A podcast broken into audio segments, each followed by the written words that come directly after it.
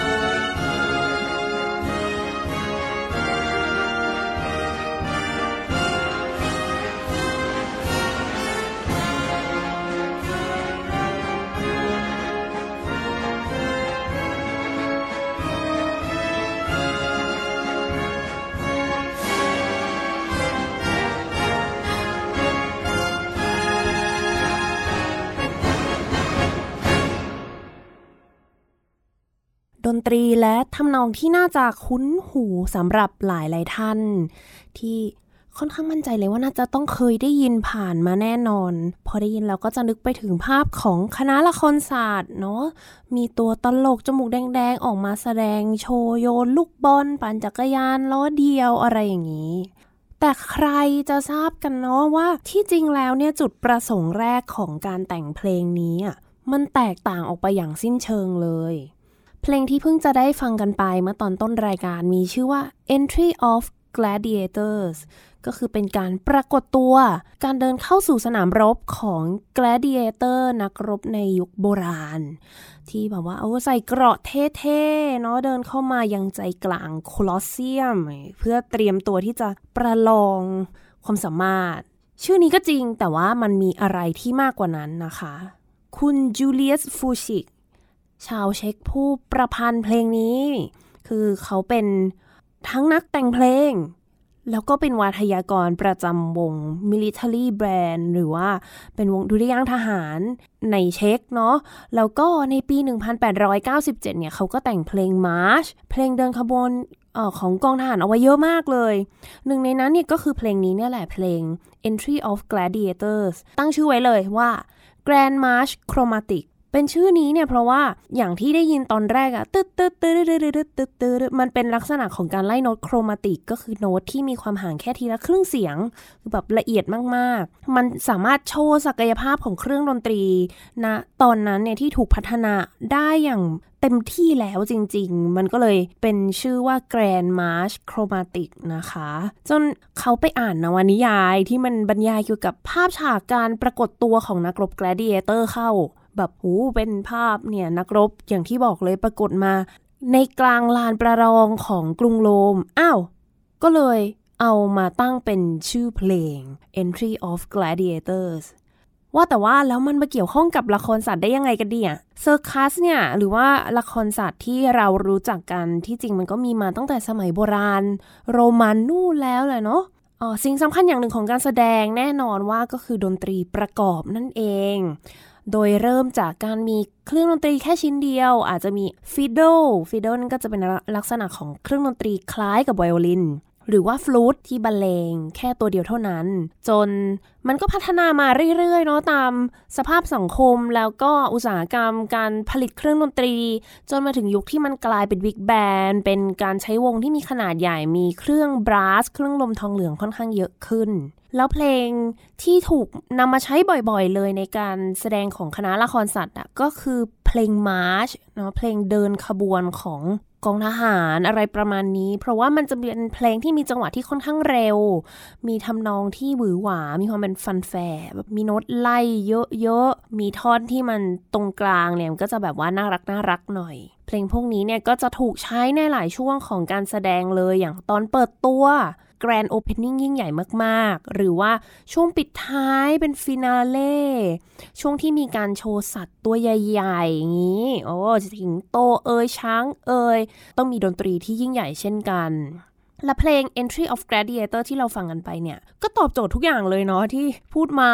ว่ากันว่าช่วงที่คณะละครสัตว์เนี่ยเขาเข้าไปข้างหลังเวที ไปเตรียมตัวสำหรับการแสดงถัดไปเนี่ยเขาก็จะมีการส่งตัวตลกออกมาข้างหน้ามาแสดง เพื่อขั้นเวลาก็จะเพลงเนี่ยเนี่ย Entry of Gladiator ถูกนำมาใช้บ่อยมา จนกลายเป็นว่ามันเหมือนกับเป็นสัญลักษณ์ของคณะละครสัตว์ ได้ยินแล้วว่าอ๋อทำนองนี้เนี่ยคือละครสัตว์นั่นเอง ในยุคปัจจุบันเนี่ยก็คนก็จะคุ้นเคยกับเพลงนี้เป็นอย่างดี ที่ถึงขั้นว่าเออเอาไปใส่ในภาพยนตร์ ใส่ในโฆษณาต่างๆ รวมไปถึงในเพลงสมัยใหม่ เพลงป๊อป โดยเฉพาะในแดนกิมจิเนี่ยก็จะมีเพลงของวง girl group วงโมโมแลนด์เพลงนี้มีชื่อว่า Freeze แบบแช่แข็งอะไรอย่างนี้ อ๋อ เพลงเนี่ยถูกปล่อยออกมาเมื่อปี 2017 ในเดือนสิงหาคม เริ่มเพลงมาเนี่ยนะ ก็คือเป็นทำนองนี้เลยจาก Entry of Gladiators ของฟูสิกไปใส่ เป็น chromatic ไล่ไปมา โดยใช้เสียงเนี่ยก็จะเป็นเสียงเครื่องดนตรี celesta น่ารักน่ารักนะกุ้งกิ้ง แต่ว่ามันก็แอบหลอนอยู่เหมือนกันนะเสียงนี้ทำนองเนี้ยมันก็จะคอยโผล่ออกมาทักทายตลอดทั้งเพลงเลยไม่ใช่แค่ตอนต้น มีการดัด แปลงทำนองบ้างเล็กน้อย จนในตอนสุดท้ายเนี่ยก็เหมือนเป็นoutro เป็นลูกจบของเพลงอย่างสมบูรณ์แบบ ฟังแล้วก็เออมันเป็นเพลงที่น่ารักสดใสนะ ก็เข้ากับคอนเซปต์ของวงโมโมแลนด์ด้วยที่เป็นเรื่องราวที่เกี่ยวข้องกับสวนสนุกพอดี กลับมาอีกครั้งหนึ่งนะคะ กับรายการ Gen Z and Classical Music ที่หยิบยกเอาเพลง K-POP ที่มีการซุกซ่อนเพลงคลาสสิกเอาไว้ หรือว่าได้รับแรงบันดาลใจจากเพลงของคีตกวีหลาย ๆ คนเนาะอันนี้ก็เป็นตอนที่ 4 แล้ว 3 ตอนก่อนหน้าก็ย้อนฟังกันได้นะคะ EP ที่ 130 131 และ 132โอ้จริง ๆ ก็มีเรื่องราวอย่างอื่นด้วยนอกเหนือไปจากพูดถึงตัวเพลง ก็มีการ เล่าถึงเรื่องราวความเป็นมาของ K-POP โคเรียนป๊อปว่าต้นกำเนิดของมันเนี่ย มาจากไหนอย่างไรได้รับอิทธิพลจากที่ไหน มีตอนที่พูดถึงวิวัฒนาการความสำคัญของ K-POP ที่กลายมาเป็นออุตสาหกรรมใหญ่เป็นสินค้าส่งออกที่สำคัญมาก ๆ เลยของเกาหลีใต้ตลอดช่วงหลายปีที่ผ่านมา แล้วก็ ตอนนี้ตอนที่สี่สามตอนไม่พอจริง ๆ มีเพลงเยอะมาก แล้วก็ในช่วงปีสองปีที่ผ่านมาเนี่ย มีเพลงออกมาใหม่อีกเยอะแยะเลย เพราะฉะนั้นวันนี้เนี่ยเดี๋ยวเราจะได้พูดถึงกัน คราวที่แล้วถ้าใครได้ฟัง EP แรกของเรื่องราวของ K-POP เนี่ย ก็จะเคยเล่าถึงเพลงวงชินฮวาเพลง T.O.P นะคะ ไปแล้วว่าเนี่ยเขาได้เอาดนตรีจากบัลเลต์เรื่อง Swan Lake ของพีเตอร์อิลิช ไชคอฟสกี้ไปใส่ ไชคอฟสกี้นักประพันธ์ชาวรัสเซีย แล้วก็ Swan Lake เนาะอย่างที่รู้จักกันหลาย ๆ คนน่าจะเคยได้ยินแล้วตาตาดาดาดาดาดาดาดาดาดาดาดาดาดามุกก็ได้เปิดให้ฟังไปเมื่อคราวที่แล้วโอ้เป็นเสียงโอโบโซโลนอกจากเรื่อง Swan Lake แล้วเนี่ยเขาก็มีผลงานการประพันธ์ที่โด่งดังมากมายไปหมดเลยเนาะไชคอฟสกี้เนี่ย เพลงดนตรีประกอบบัลเลต์ที่มีชื่อเสียงเนี่ย ต้องพูดถึงอะ่ะไม่พูดถึงไม่ได้เลยนะคะ ก็คือเรื่อง Nutcracker Nutcracker นี่ก็จะเป็นเรื่องราวที่อยู่ในช่วงคริสต์มาสเนาะของเจ้าชาย Nutcracker ที่กลับมามีชีวิตอีกครั้งหนึ่งมาต่อสู้กับราชาหนู หลายคนก็อาจจะคุ้นเคยกับเรื่องราวของ Nutcracker เนี่ยผ่านการ์ตูนบาร์บี้เนาะการ์ตูนบาร์บี้สมัยก่อนมีใครได้ดูไหมนะมุกเนี่ยได้ดูเลยจำได้ หรือว่าอย่างภาพยนตร์ live action ของดิสนีย์เมื่อไม่กี่ปีก่อนนี้เอง Nutcracker and the Four Realms นะคะ อันนั้นก็ไปดูได้เพลงเพราะมาก เรื่องนี้เนี่ย Nutcracker มีเพลงที่ดังเยอะมากจริง ๆ ที่ชัยคอฟสกี้แต่งเอาไว้ อย่างเช่น Walls of the Flowers โอ้โห ไม่พูดถึงไม่ได้นะคะ การเต้นรำของมูมวลดอกไม้ ที่ ก็กลายไปเป็นแรงบันดาลใจให้กับเพลง Last Waltz ของ Girl Group อีกเช่นกันนะคะ วง Twice จากค่าย JYP อาจจะฟังแล้วไม่ได้ยินทำนอง Walls of the Flowers แบบชัดเจนนัก แต่ว่าก็จะได้ยิน องค์ประกอบของความเป็นดนตรี เต้นรำจังหวะวอลส์รวมถึงที่จริงแล้วเนี่ยเขามีการเอาทำนองของไชคอฟสกี้มาใส่นะ แต่ว่าปรับเปลี่ยนจังหวะ rhythm อย่างแนบเนียนเลย ยังไงเนี่ยเดี๋ยวให้ลองฟัง Waltz of the Flowers กันก่อนดูว่าอ๋อ มันคือเพลงนี้นี่เอง เพลงดังของพีเตอร์ อิลิช ไชคอฟสกี้ค่ะ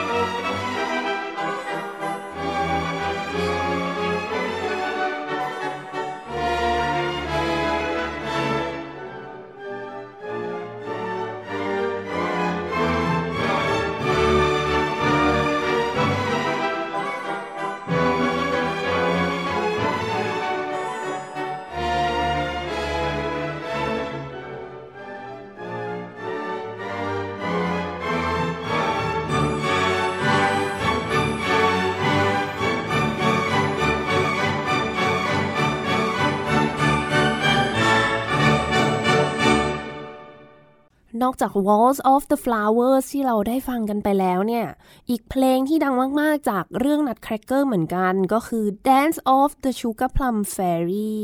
เฮ้ย มันต้องมีคนเคยได้ยินชื่อนี้เนาะ การเต้นระบำของเทพธิดาขนมหวานอ่าเท่านี้เองมุกเคยพูดถึงแล้วก็เปิดให้ฟังไปแล้วในตอนดนตรีคลาสสิกกับเวทมนต์อ๋อ EP 138 ไปย้อนฟังกันได้เช่นกัน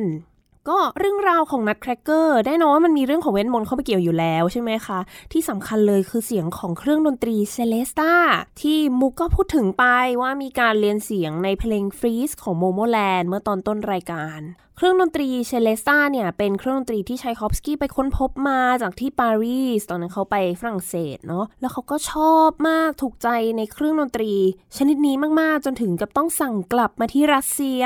อ๋อหลายคนก็อาจจะคุ้นกับเสียงของเครื่องดนตรี celesta จากบทเพลงประกอบภาพยนตร์เรื่องแฮร์รี่พอตเตอร์ตอนต้นเลยเสียงกุ้งกิ้งกุ้งกิ้งเนี่ยอ๋อก็เป็นเสียงของ celesta เสียงมันจะกังวานมีความใส แล้วก็มีความน่าพิศวงน่าค้นหาซ่อนอยู่ในนั้นด้วย ซึ่งทำให้ท่อน Dance of the Sugar Plum Fairy เนี่ยก็โด่งดังมาก วงน้องใหม่ที่เพิ่งจะเดบิวต์ได้ไม่นานอย่างวงบิลลี่เนี่ยได้นำเอาทำนองของเพลง Dance of the Sugar Plum Fairy ไปใส่อยู่ในเพลง Everybody's Got a Secret นะคะไม่ต่างจากโมโมแลนด์เลย เริ่ม intro มา แล้วก็ในระหว่างเพลงเนี่ยก็มีการใส่ทำนองของเทพธิดาขนมหวานอันนี้เอาไว้ แล้วก็ยังคงความเป็นต้นฉบับด้วยเสียงของ celesta เอาไว้เลย โอ้โห ถ้าเกิดว่าคุณผู้ฟังได้มีโอกาสลองฟังเพลงนี้ของบิลลี่เนี่ยจะแบบตกใจนะ มุกเองนี่ตกใจมากว่าทำนองกับดนตรีส่วนอื่นๆอะ่ะ จริง ๆ มันคนละเรื่องกันเลยนะ เทียบกับเสียง celesta ที่น่ารักกุ้งกิ้งเนี่ยโอ้โหทำนองดนตรีอื่นๆ มันมีความดุดัน แข็งแรง มันเลยกลายเป็นว่าโอเคดนตรีหลักๆ เราได้ยินแบบนี้นะ แต่ว่ามันซ่อนความลึกลับ ผ่านเสียงเชเลสตาเอาไว้ ราวกับว่ามันเป็นซีเครตที่ถูกซ่อนเอาไว้อย่างนั้นเลย นอกจากนั้นวง Red Velvet จากค่าย SM Entertainment เองก็ได้มีการนำเอาไอเดียจากเพลง Dance of the Sugar Plum Fairy เพลงเดียวกันนี้เนี่ยไปใส่ในเพลง Marionette ซึ่งอยู่ในอัลบั้มญี่ปุ่นของเขาที่เพิ่งจะออกไปในปีนี้ปี 2022 นี่เองนะคะ โดยก็จะได้ยินซาวได้ยินเนื้อเสียงและลักษณะของการใช้คอร์ด แบบเดียวกันไปตลอดทั้งเพลงเลยนะคะ ก็เป็นอีกเพลงหนึ่งที่ฟังแล้วมันก็โอ้พิศวงลึกลับ ก็เรียกได้ว่าเสียงของ celesta ของไชคอฟสกี้เนี่ยเป็นเหมือนกับตัวแทนเป็นคุณลักษณะของเนี่ยความ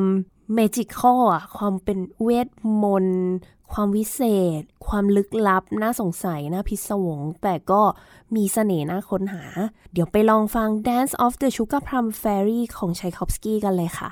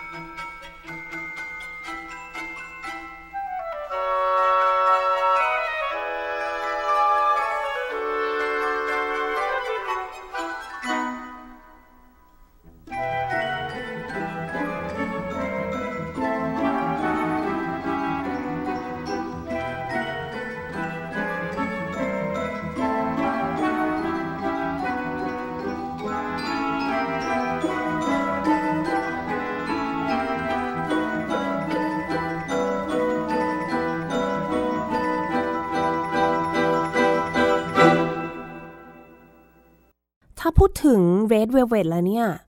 ก็ต้องพูดถึงบทเพลงล่าสุดอีกหนึ่งบทเพลงที่เขาเพิ่งจะปล่อยออกมาในปี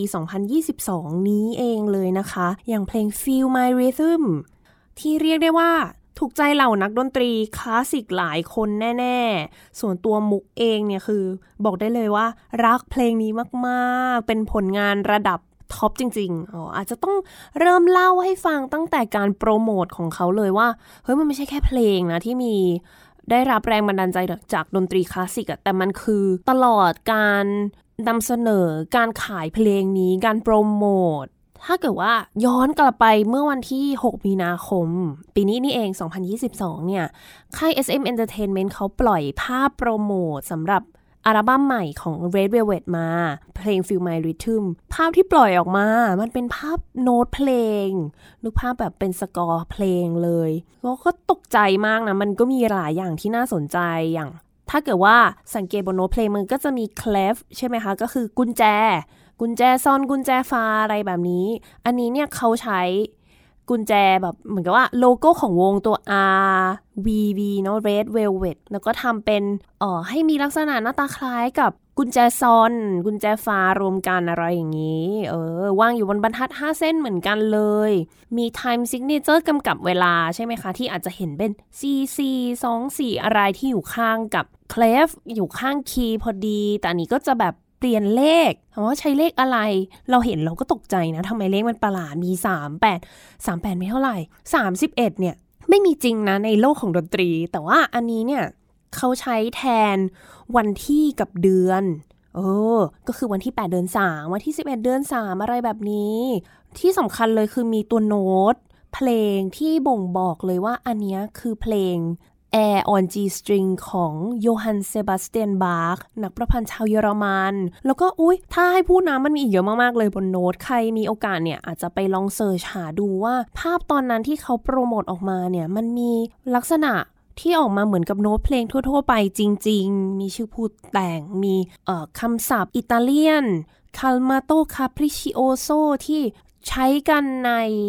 โน้ตเพลงดนตรีจริง ๆ นะคะ วันนั้นเนี่ยมุกเห็นโน้ตนี้ก็บอกเลยว่า จะใช้เพลงบาร์กหรอ หรืออะไรทำไมถึงต้องเป็นเพลงนี้ มุกพูดจริง ๆ จากใจเลย ถ้าเกิดว่าเป็นนักดนตรีคลาสสิกเนี่ยเวลาเห็นเพลงนี้นะ เบื่อมากโอ้คือเพลงมันเพราะแต่ด้วยความที่เพลงมันค่อนข้างที่จะเป็นที่รู้จักเยอะ mass มาก ๆ ถูกใช้บ่อย เพราะฉะนั้นเวลาที่เราได้ยินเพลงนี้บางครั้งเราก็จะรู้สึกว่า โอ้มันแอบน่าเบื่อเหมือนกันเนาะหลังจากนั้นเนี่ยมีการปล่อยภาพ teaser เพิ่มเติมที่เป็นเอ่อ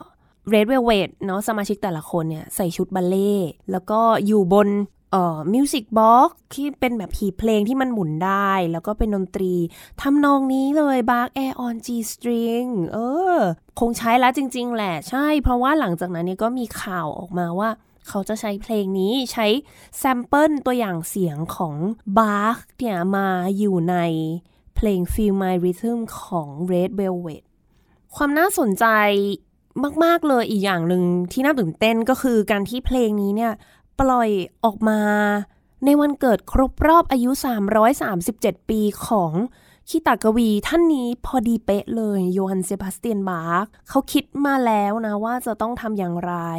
ทีนี้พอถึงวันที่เพลงออกมาเนี่ย ความน่าสนใจของมันยังไม่จบแค่นั้น มันคือการที่ ขึ้นต้นมาเนี่ย intro มาก็จะได้ยินเสียงของเพลง Bach Air on G String เนี่ย พอดิบพอดีเป๊ะเลยนะคะ แล้วที่เจ๋งมาก ๆ เลยสำหรับมุกคือ เพลงเนี้ยความเป็นจริงมันอยู่ในคีย์ D major ตัวเรเนาะแต่ว่า ถ้าเกิดว่าเทียบกับ tuning หรือว่าการตั้งเสียงในสมัยก่อนเนี่ยมันก็จะเพี้ยนต่ำกว่าปัจจุบันประมาณครึ่งเสียง ก็คือจะกลายเป็นคีย์ D flat major ซึ่งนั่นแหละคือคีย์ของเพลงของ Red Velvet พอดี โอ้โห ต้องยอมรับเลยว่าเขาใส่ใจมาก ๆ นะ ที่จะทำให้มันแบบยังคงความเป็น original ของบาร์กเอาไว้ ตัวทำนองตัวดนตรีของ Bach Air on G String เนี่ย ก็ดำเนินไปตลอดจริง ๆนะคะ มันก็จะแบบซ่อนซุกซ่อนอยู่ในท่อนอะมีอินโทรแล้วระหว่างท่อนกลางก็มีท่อนฮุกยิ่งโอ้โหชัดเจนมากเลย ในขณะเดียวกันเนี่ยดนตรีส่วนอื่นๆของ Red Velvet เองก็ยังคงดำเนินไปได้อย่างน่าเหลือเชื่อมากๆ ที่น่าตกใจมากๆเลยคือท่อน bridge หรือว่าท่อนที่มักจะแตกต่างไปในเพลงป๊อปมันจะมีอยู่ท่อนหนึ่งหลังจาก hook รอบที่สอง คือเขาเอาท่อนกลางของ Air on G string เนี่ยมาใช้ด้วยนะคะ ท่อนที่มันเปลี่ยนสีสันจาก major ที่สดใสกลายไปเป็น minor ที่มันมืดมนลงมา ควบคู่ไปกับทำนองร้องที่ก็เพราะมากๆเลย ประทับใจมากตอนที่ได้ฟังได้คุยกับเพื่อนเพื่อนเพื่อนนักดนตรีคลาสสิกท่านอื่น ๆ เองก็ดีใจเช่นกันที่ เขาสามารถยกเอาบทเพลงคลาสสิกที่มีคุณค่ามาใส่มานำเสนอควบคู่ไปกับดนตรีสมัยใหม่ได้อย่างลงตัวมากๆ ก็เรียกได้ว่า 300 กว่าปีผ่านไป แต่เพลงของบาร์กเนี่ยยังคงมีคุณค่าต่อจิตใจของผู้ฟังแล้วก็เป็นคนที่น่านับถือมาโดยตลอด ถึงขั้นที่ตัว Red Velvet เองก็เรียกบาร์กว่าบาร์ก 선배님 นะคะ ก็คือรุ่นพี่บาร์ก เราไปฟัง Bach Air on G String กันสักนิดดีกว่าว่าเพลงนี้เป็นอย่างไร แล้วเดี๋ยวท่านผู้ฟังมีโอกาสลองเปิด Feel My Rhythm ของ Red Velvet ฟังกันดูนะคะ Thank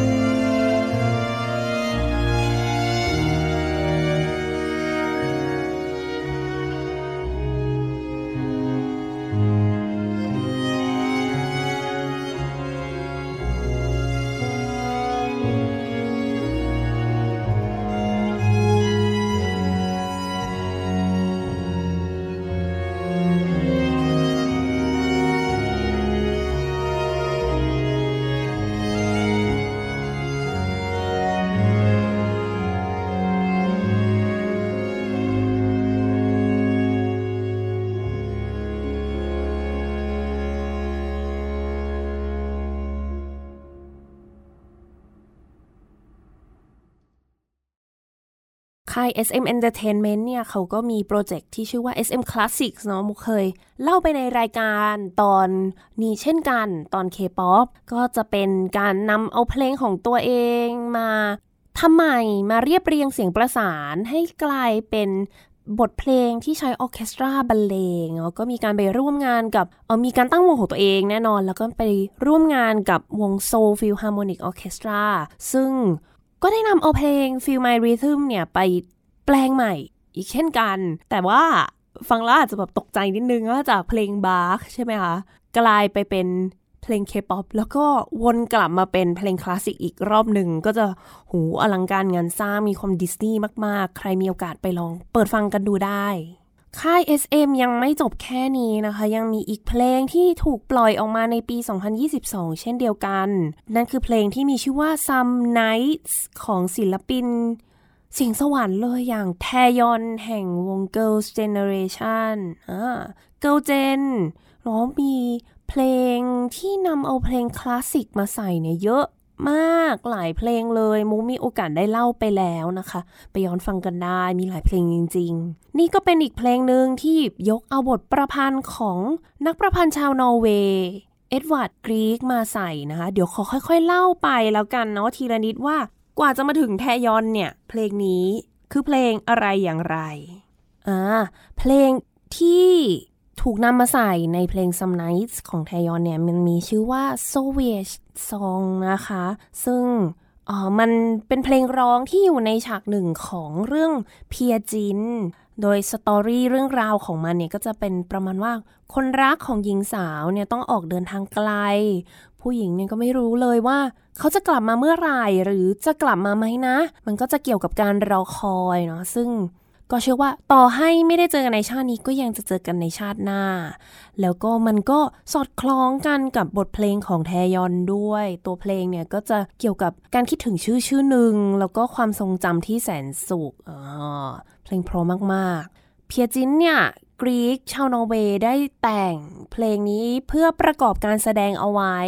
แล้วตอนหลังเนี่ยก็มีการเอามารวมเป็นเพลงสำหรับวงออเคสตราบรรเลงอย่างเดียว ถ้าท่อนที่ดังที่สุดเลยของเพลงนี้ก็อาจจะเป็นท่อน Morning Mood เนาะดีดาดาดีดาดาดีดาดาดีดาดาดาดีดาดีดาดาดาดีดาดาดีไพเราะมาก ๆ ส่วนอีกเพลงหนึ่งอย่างเพลง In the Hall of the Mountain King เองก็คุ้นหูเหมือนกัน เพราะว่าเพลงนี้เนี่ยวง SF9 ก็ได้เอาไปใส่ในเพลง Jungle Game ไปลองหาฟังกันดูได้ หรือว่างานฮาโลวีนเมื่อปีที่แล้วของ SM Entertainment เนี่ยก็เอาเพลงนี้มาใช้ประกอบในคลิป character ของเออศิลปินหลาย ๆ คนด้วยนะคะเพลงนี้เนี่ยอยู่ส่วนไหนของ Some Nights ของแทยอนกันนะอ๋อก็ต้องบอกเลยว่าอยู่ตรงกลางจริงๆ อยู่ในท่อนฮุกกันไปเลยนะคะ แบบที่ ทำนองและคอร์ดคือถูกยกออกมาปรับแต่งใหม่ ในจังหวะที่เร็วขึ้น แต่ก็ยังคงความเป็น Solveig's Song แบบเอ็ดวาร์ดกรีกเอาไว้ คุณไซมอนเพเทรนชาวนอร์เวย์ผู้ที่แต่งเพลง Some Nights ของแทยอนเนี่ยเขาบอกว่าเขาได้รับ challenge นี้มาจาก CEO ท่านหนึ่งของค่าย SM Entertainment ก็คือคุณคริสลีที่ คริสลีเนี่ยเขาออกมาเล่าเหมือนกันว่าโซเวตซองสำหรับเขามันเป็นเพลงที่ตัวเขาฟังมาตั้งแต่เด็กๆ แล้วก็ติดอยู่ในใจประทับใจมาโดยเสมอ แล้วในฐานะที่เขาเป็น A&R หรือว่าตำแหน่งที่ชื่อว่า Artist and Repertoire คนที่คอยดูแลเกี่ยวกับการจัดการแนวร้องในเพลงต่างๆ ของค่ายเนี่ย เขาก็รู้เลยว่า การที่จะนำเพลงนี้มาใส่เนี่ยมันไม่ใช่อะไรที่ง่ายนะ แต่ก็เขาก็เลือกที่จะ ท้าทายคุณไซมอนเพรเทรนเนี่ย แล้วก็ให้ทำเพลงนี้ออกมา ซึ่งคุณไซมอนเขาก็ทำออกมาได้ดีมากๆ งั้นเดี๋ยวให้ลองฟังเพลง s o w a g e Song ของเอ็ดวาร์ดกรีกกันว่าไพเราะมากน้อยแค่ไหนค่ะ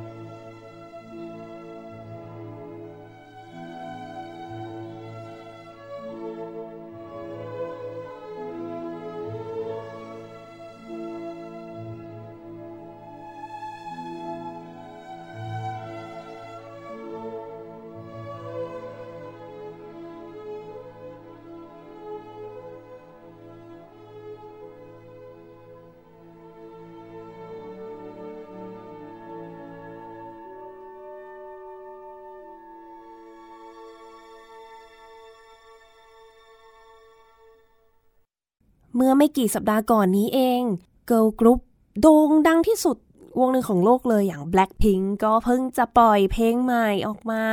ที่มีชื่อว่าเพลง Shut Down เป็นการนำเอาทำนองจากไวโอลินคอนแชร์โตหมายเลข 3 ท่อนที่ 3 ของนิโคโลพากานินีมาใส่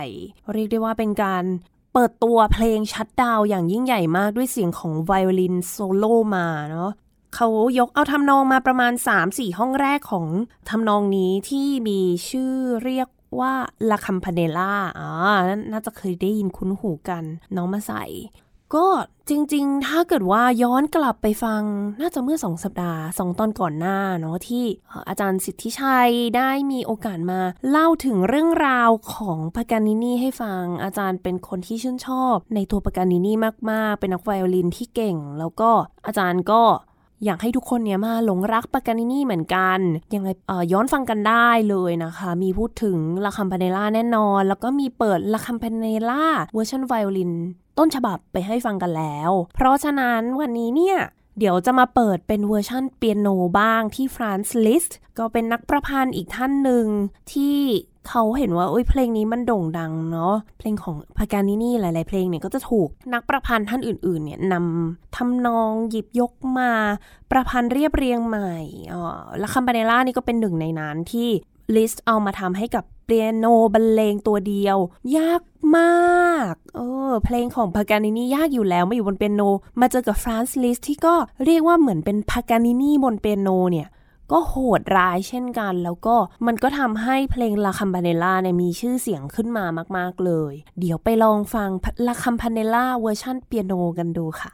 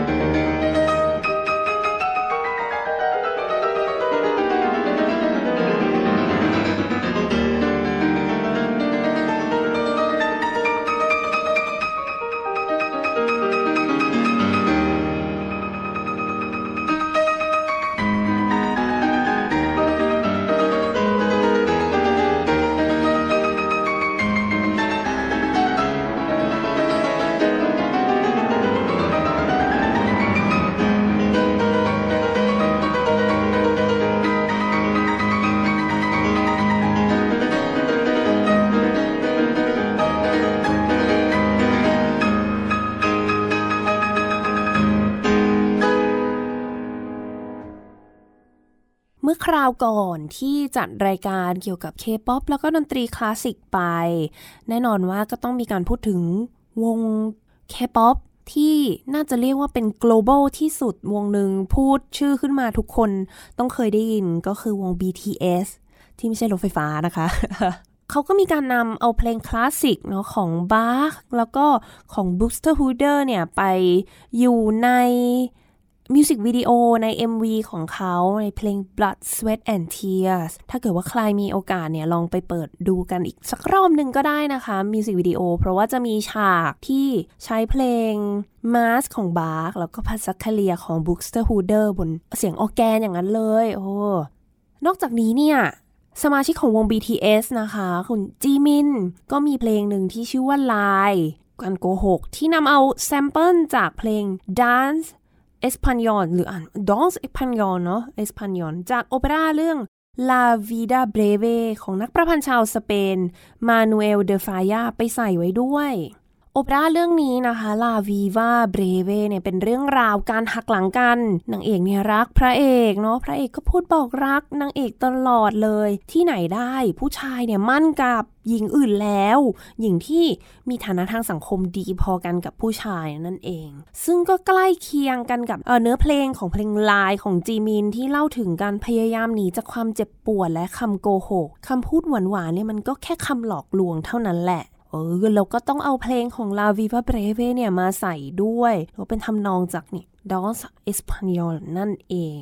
ซึ่งเดี๋ยวเราจะได้ฟังกันเป็นเพลงปิดท้ายรายการในวันนี้นะคะ เป็นตอนที่ 4 แล้วที่ได้ยกเอาเรื่องราวของวงการเคป๊อปเพลงคลาสสิกมาพูดถึงว่ามันไม่น่าเชื่อนะว่าสองสิ่งนี้เนี่ยจะมา ถูกพูดถึงร่วมกันในตอนเดียวกันได้ ถ้าเกิดว่ามีโอกาสในอนาคตก็น่าจะได้กลับมาจัดเป็นตอนที่ 5 อีกนะคะ ถ้าเกิดว่ายังมีเพลงใหม่ออกมาเรื่อยๆโหขอบคุณวงการเพลงเกาหลีจริงๆ ที่หยิบยกเอาดนตรีเพราะๆเหล่านี้ของคีตักกวี ผู้มีชื่อเสียงกว่าหลายร้อยปีเนี่ยกลับมามีชีวิตอีกครั้งหนึ่ง ถ้ามีโอกาสก็เช่นกันว่าจะหยิบเอาบทเพลงจากสัญชาติอื่นๆ เนี่ยมาพูดถึงด้วยที่มีการนำดนตรีคลาสสิกไปใส่นะคะ ค่ะท่านผู้ฟังคะสำหรับวันนี้เวลาก็หมดลงแล้ว ดิฉันมุกนัฐถาควรขจร ขอลาไปก่อน สวัสดีค่ะ